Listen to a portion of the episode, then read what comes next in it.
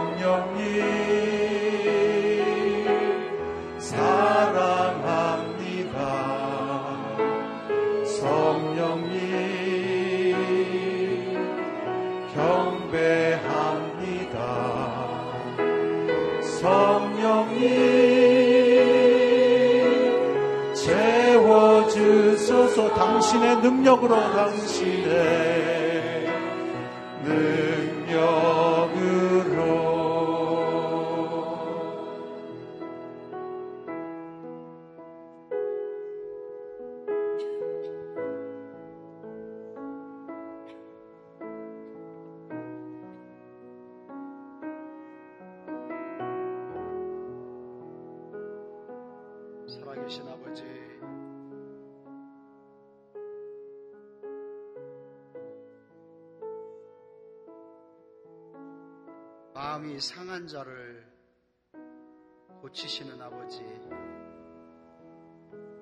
심령이 가난한 자를 가까이 하시고 그에게 주의 것으로 채워주시기를 기뻐하시는 아버지. 우리가 그 아버지의 얼굴을 뵙고자 하고 아버지에게 나아가기를 원하여서 저희의 눈을 하늘을 향하여 들고 저희의 마음을 주 앞에 이어오니 우리를 주의 보좌 앞으로 인도하시고 주님께 있는 모든 생명의 풍성한 것들로 채워주시옵소서. 예수님의 이름으로 감사하며 기도합니다. 아멘.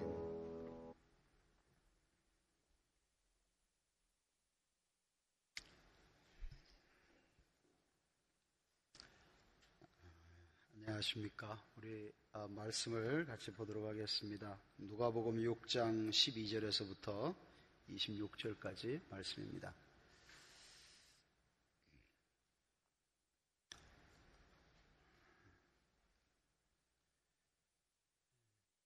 제 읽도록 하겠습니다. 그 무렵 예수께서 기도하시기 위해 산으로 올라가 밤을 새워 하나님께 기도하셨습니다.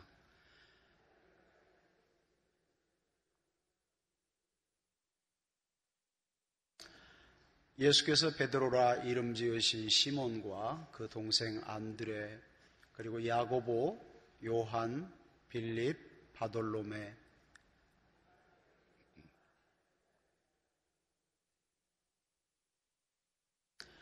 야고보의 아들 유다 배반자가 된 가롯 유다였습니다.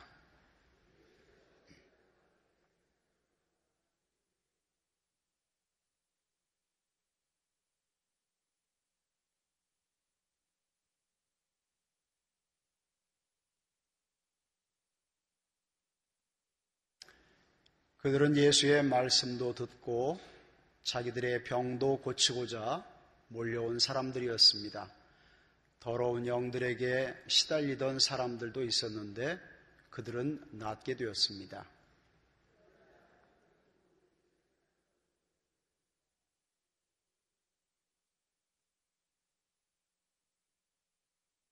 예수께서 눈을 들어 제자들을 보시며 말씀하셨습니다. 너희 가난한 사람들은 복이 있으니 하나님 나라가 너희의 것이다.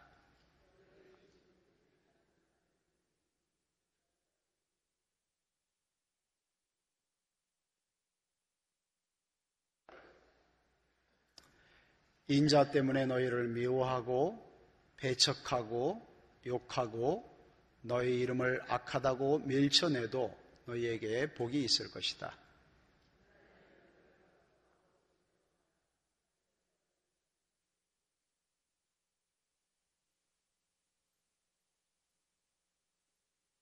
그러나 너희 지금 부요한 사람들은 화가 있다. 너희가 이미 너희의 위로를 다 받았기 때문이다.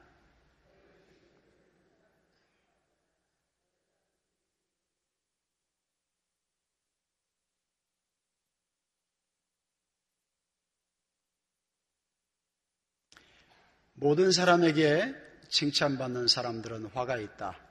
그들의 조상들도 거짓 예언자들에게 이렇게 대했다. 아멘. 음, 저는 오늘의 교회 파송으로 91년도에 아, 중앙아시아의 선교사로 갔었습니다. 그리고 지금도 오늘의 교회 파송 선교사로서 일을 하고 있습니다. 김마가 선교사입니다. 아, 저희들이 있는 데는 어, 아마 내일도 어, 저희 어, 선교사님이 같이 오실 텐데 어, 공주에서 저희들이 같은 선교 후, 보자들이죠 선교소 훈련을 받고 있는 사람들하고 한 70여 명이서 같이 살고 있습니다. 그래서 같이 살고 있다가 보면 혼자서 살 때는 알 수 없었던 많은 일들을 이렇게 배우게 됩니다. 뭐 좋은 것도 있고 또 어려운 것도 있고 그렇지만 아, 우선 보는 시각이 달라집니다. 아, 저희들이 그렇게 하는 가장 큰 이유는 저희들은 처음부터 어, 무슬림들에게 복음을 어떻게 전할 수 있을까 하는 것들을 어, 생각해 왔고 어, 제가 처음 91년도에 온누리 교회에서 파송되어서 갈 때부터 물론 그 전부터 활동을 했었지만 아, 지금까지 저희는 아, 주 무슬림들 가운데에서 어, 이런 사역을 해왔었습니다.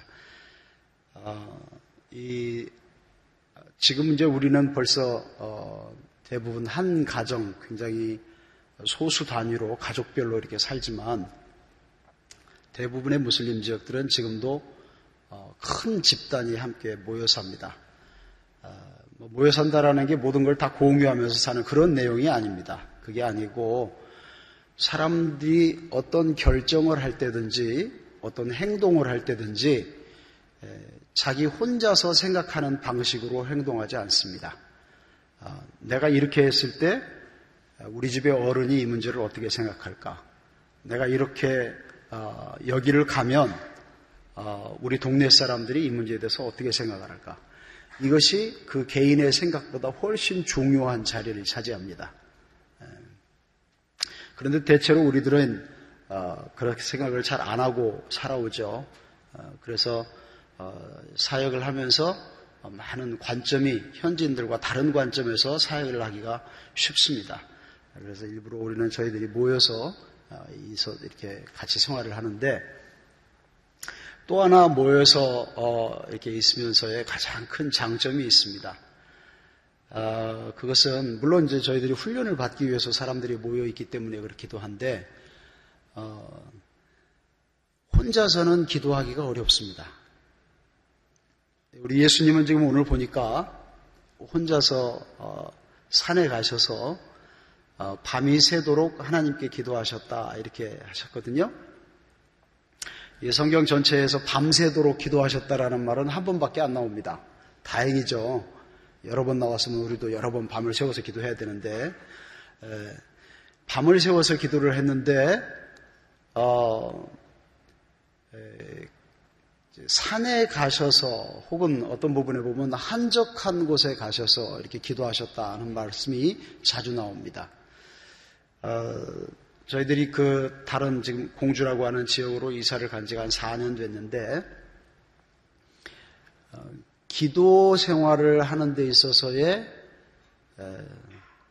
아주 중요한 어, 한 요소가 있는데요. 어, 그것이 시간과 장소를 구별하는 일입니다. 이게 우리 기도에 대한 얘기를 사람들에게 들을 때는 대부분 듣는 얘기입니다. 아, 그런데 대체로 우리들의 관심은 시간이나 장소에 대한 관심보다도 내가 기도할 것에 대한 관심이 훨씬 많습니다. 그렇잖아요. 왜냐하면 어, 내가 지금 갈급해서 기도하는 거거든요. 어, 일반적으로는 어, 갈급하지 않을 때는 기도 잘 안 해요. 갈급해서 기도를 하는데 중요한 것은 지금 내가 뭔가를 기도하고 싶다라는 거고 그 기도할 내용이 나한테 중요한 거예요. 그래서 내가 언제든지 갈급해지고 기도할 마음이 있으면 기도할 수 있을 것이라고 가정하는 것이 사람들의 생각입니다. 그런데 실제는 그렇지 않습니다. 갈급함도 있고 기도해야 될 필요를 느끼고 있고 기도해야 된다는 것도 알고 기도는 어떻게 해야 된다는 것도 많이 알았어요. 예. 그런데 그렇게 안 됩니다. 여러분 경험하시는 거죠? 예. 그래서 이제 쓰는 방법이 뭐냐면 여러 가지 기도 제목을 한꺼번에 모아가지고 어, 하루 날을 잡아서 어, 이제 금식 기도를 한다든가 어디를 이렇게 가서 기도를 하는 거죠. 어, 금식 기도를 자주 해보시는 분은 알지만 금식 기도할 때는 힘들어요. 몸이 힘든데 아니 몸도 힘든데 지금 기도할 걸 이렇게 쌓아가지고 가서 기도하려고 하면 얼마나 힘들어요. 그래서 기도를 할 때에 먼저 중요한 것은 시간을 떼어놓는 것과 장소를 구분하는 일입니다. 일단 장소가 아, 한적하고 어, 다른 사람들과 이렇게 많이 왔다 갔다 하는 장소가 아니면 어, 기도를 조금이라도 하기가 굉장히 어렵습니다. 우선 주님이 임재하시는 것에 대한 경험과 어, 그분과 아, 무엇인가를 나눌 수 있는 왜냐하면 주님이 보이지 않으시니까 그분과 무엇인가를 나눈다라고 하는 것 자체가 굉장히 어려워요. 그래서 시간이 필요합니다. 우리가 뭐 1분만 합시다, 3분만 합시다 이렇게 실용적으로 말씀을 하긴 하지만 실제로 그렇게는 안 됩니다. 기도하는 데는 시간이 필요해요. 좀 앉아 있어야 됩니다. 때로는 찬양을 해야 합니다. 때로는 주님 앞에 좀 엎드려서 주님이 무슨 말씀을 하시는지 말씀을 읽기도 해야 됩니다. 그래서 장소가 좀 구별될 필요가 있어요. 여러 사람들이 자꾸 부르고 핸드폰 울리고 이 사람 저 사람 뭘 부탁하고 이렇게 하는 데는 기도하기 어렵습니다. 시간도 그렇게 떼어놔야 되는 거죠. 일단 그 시간과 장소가 구분이 되면 그 다음에는 어, 기도할 내용이 생각이 납니다. 여기 보니까 예수님이 뭘 기도했는지는 안 써놨어요. 다만 그 다음날 날이 밝자마자 예수님이 하셨던 일로 봐서 그날 밤새도록 뭘 기도했겠다라는 것에 암시는 받습니다. 그 다음날 주님이 뭘 하셨냐면 제자들을 부르셨어요. 다른 성경의 부분에서도 좀 살펴보니까 어, 이미 제자들하고 만나고 있었어요. 다른 여러 사람들하고 만나고 있어 제자들을 알고 있었어요. 그런데 특별히 그날은 제자들을 뽑는 과정이었어요. 12명의 제자들을 뽑고 그들을 사도라고 어, 했는데 사도라고 하는 말은 보냄을 받은 사람들이다라는 뜻이죠. 그러니까 특별한 목적을 위해서 보내려고 하는 분들이에요.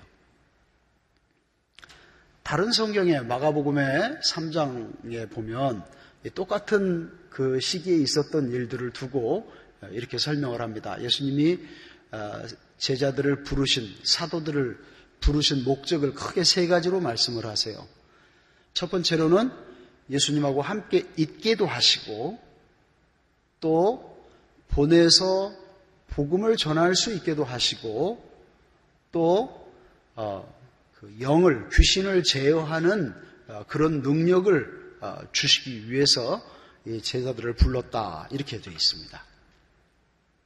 생각해 보십시오. 지금 주님은 예수님이 어, 이제 공생애를 시작하신 지가 얼마 안 됐는데 어, 주님은 처음부터 알고 계셨죠. 어, 여기 땅에서 있는 그 시간이 그렇게 많지 않다는 것을 그리고 십자가에 못 박혀서 본인은 이제 죽게 될 것이라고 하는 것을 처음부터 알고 계셨습니다.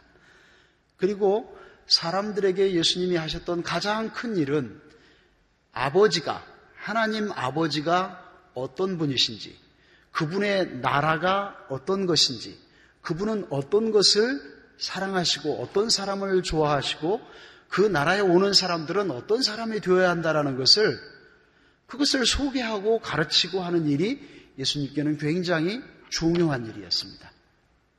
그래서 이 일을 위해서 이제 어, 예수님과 함께 있으면서 그 다음에 예수님을 이어서 이 일을 할 사람을 선택하는 과정이었습니다. 굉장히 중요한 일이었죠. 그래서 그 일을 위해서 12명의 제자들을 뽑기 위해서 밤새도록 기도하셨습니다. 예, 기도하지 않고 일을 하면 쫓겨서 일을 합니다. 특별히 어떤 사람을 뽑는 일이나 어, 내가 특별히 나의 인생에 있어서 중요한 결정을 해야 되는 때에 기도하지 않고 어, 주님께 이 문제를 묻지 않고 혹은 자기의 마음을 얘기하지 않고 어떤 일들을 진행하면 쫓깁니다. 그래서 어, 내가 원하지 않는 것들을 해야만 됩니다.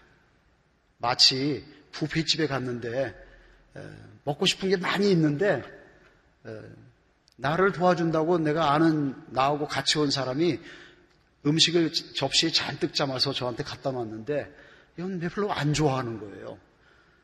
근데 이거 먹으면 내가 다 못 먹어요. 그런데 이것을 차려온 사람들의 성의를 봐서 이거 먹어야 돼요. 굉장히 어려운 일이죠. 마치 그것과 같습니다.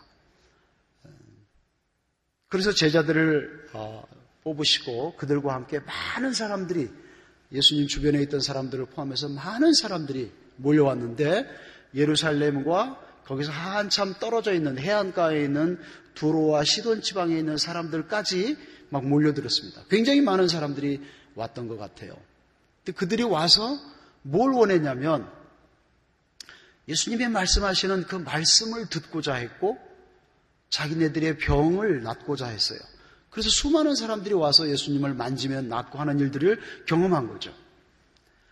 어, 사람들이 주님께 오는, 하나님께로 오는 목적은, 여러분이 지금 여기 온 목적도 마찬가지일 겁니다. 하나님께서 하시는 말씀을 듣고자 하는 겁니다. 어, 가장 큰 심판은 하나님의 백성들에 대한, 교회에 대한, 세상에 대한 가장 큰 하나님의 심판은 말씀의 기갈입니다. 그래서 선지자를 통해서도 이것을 미리 말씀하셨어요. 이스라엘 백성들이 주님을 싫어하고 주님 앞에 나아가는 것들을 귀찮아하고 그게 아모스 선지자가 살았던 당시에 이스라엘의 분위기였습니다.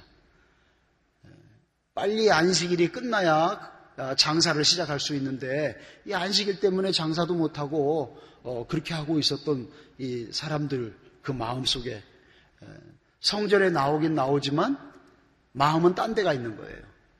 그래서 그 사람들에게 주님이 하시는 심판의 내용이 뭐였냐면 너희들에게 말씀의 기갈이 있을 것이다 그랬어요. 그리고 그렇게 나온 사람들에게 많은 사람들에게 예수님이 말씀을 전해주시기 시작했어요. 아, 이게 아마도 첫 번째로 예수님이 제자들을 선택하신 첫 번째 제자들에 대한 수업입니다. 이 말씀 가만히 보면 예수님이 제자들을 향해서 말씀하셨어요. 그러니까 무리들이 많이 있는데 말씀은 지금 제자들에게 하고 있는 거예요. 그러니까 무리들도 듣고 있고 제자들이 이것을 듣고 있어요. 제자들의 첫 번째 수업이에요. 그런데 그 당시까지 사람들이 갖고 있던 제자들을 포함해서 유대인들이 갖고 있던 경건한 사람, 혹은 하나님을 찾는 사람에 대한 기준이 있었을 겁니다. 이를테면 오늘날 우리가 잘 예수 믿는 사람이다라고 하는 기준이 있잖아요. 이렇게 교회도 잘 나가고 어, 이렇게 어, 생활도 성실하고 술도 안 마시고 어, 성경도 매일 보고 이런 기준이 있을 거예요. 뭐 헌금도 잘하고 그 사람들에도 그런 기준이 있었습니다. 안식일이 있었고 성전을 중심으로 한 그들의 삶이 있었고 어, 매일매일 그 종교 생활을 해야 되는 아침 저녁으로 드리는 어, 그런 제사에 참여해야 됐었고 이런 게 있었을 거예요. 그런데 그 모여든 사람들에게 예수님이 하신 첫 번째 말씀은 가난한 사람 마태복음에 보니까 심령이 가난하다고 그랬어요. 심령이 가난한 사람은 복이 있다. 하나님의 나라가 그들의 것이다. 지금 우는 사람들, 지금 줄여 있는 사람들, 그 사람들에게 복이 있다. 사람들에게 핍박을 받고 나로 인하여서 내 말씀으로 나의 말로 인하여서 사람들로부터 배척을 당하는 자에게 복이 있다. 여러분 혹시 예수님의 그 사역을 이렇게 사복음서를 이렇게 읽어보시면서 혹시 그런 느낌이 드셨는지 모르겠어요. 아, 예수님이 사역하시기 굉장히 힘드셨겠다. 저는 성경을 볼 때 그런 느낌이 별로 안 들어요. 왜냐하면 오늘 또 보니까 예수님은 만지기만 해도 병이 낫는 거예요. 예. 아니, 이 아픈 사람이 한두 사람만 와도 그 사람 이게 이 낫게 해주는 일이 이게 쉬운 일이 아닙니다. 어, 지금 이 난민들이나 이런 사람들이 지금 굉장히 많이 있는데 여러분 그 한 사람을 관리해주고 한 사람을 도와주는 일을 한번 해보십시오. 그 일이 쉽지 않습니다. 예. 그런데 지금 많은 사람들이 와서 어, 예수님께 오는데 오는 사람마다 전부 다 다 낫는 거예요. 5천 예. 명이 모여가지고 남자만 5천 명이죠. 먹을 게 없어서 있는 사람들인데 예수님이 딱 기도하고 주니까 빵을 나눠줄 수 있는 거예요, 다. 그리고 또 남았어요. 예. 사람들이 와서 많은 질문들을 하는데 예수님이 톡톡 대답을 하세요. 도대체 예수님께 무슨 사역에 어려움이 있었나 저는 그런 생각이 좀 들어요. 그런데 히브리서에 보니까 히브리서 5장 7절에 이렇게 써 있어요. 그분이 육체로 사시는 동안에 예, 육체로 사시는 동안에 그분이 굉장히 힘들었어요. 예. 그래서 그가 있는 동안에 심한 통곡과 눈물로 그의 간구와 소원을 하나님께 드렸다 그랬어요.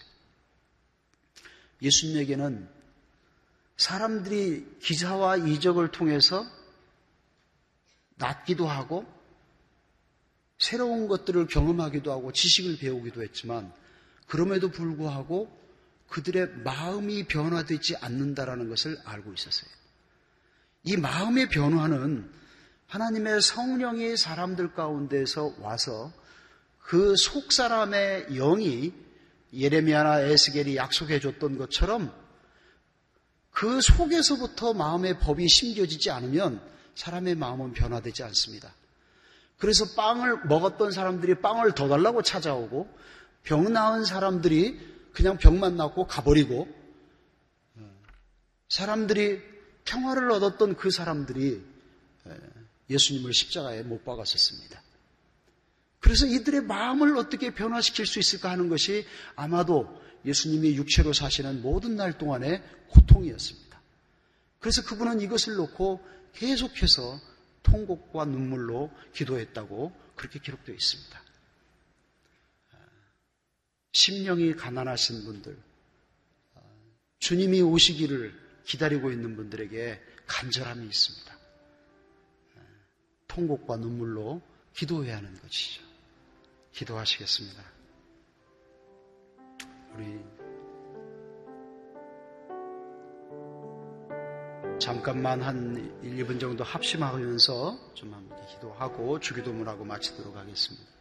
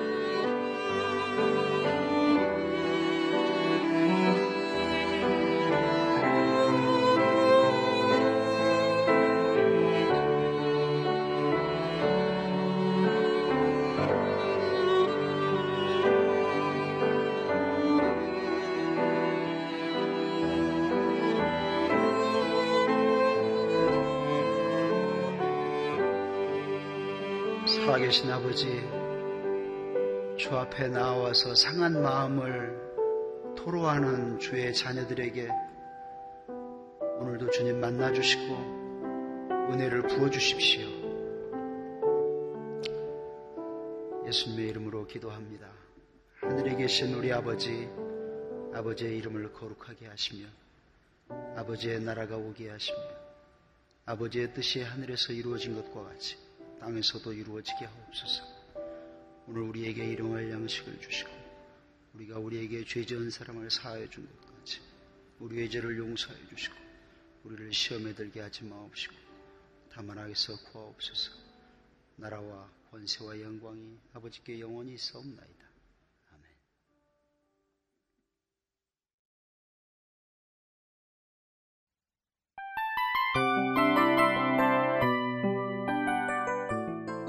이 프로그램은 청취자 여러분의 소중한 후원으로 제작됩니다.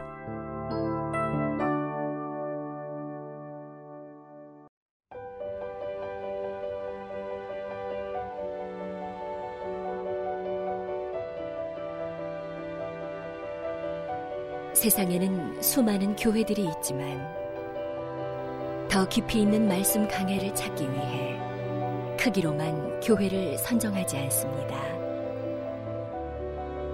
보다 좋은 영적 콘텐츠를 더 많이 나누기 위해 방송비를 받지 않습니다. 1년 365일 복음만 전하고 싶어서 우리는 광고를 하지 않습니다. 온누리의 복음을 땅끝까지 CGN TV와 함께 땅끝 성교사가 되주세요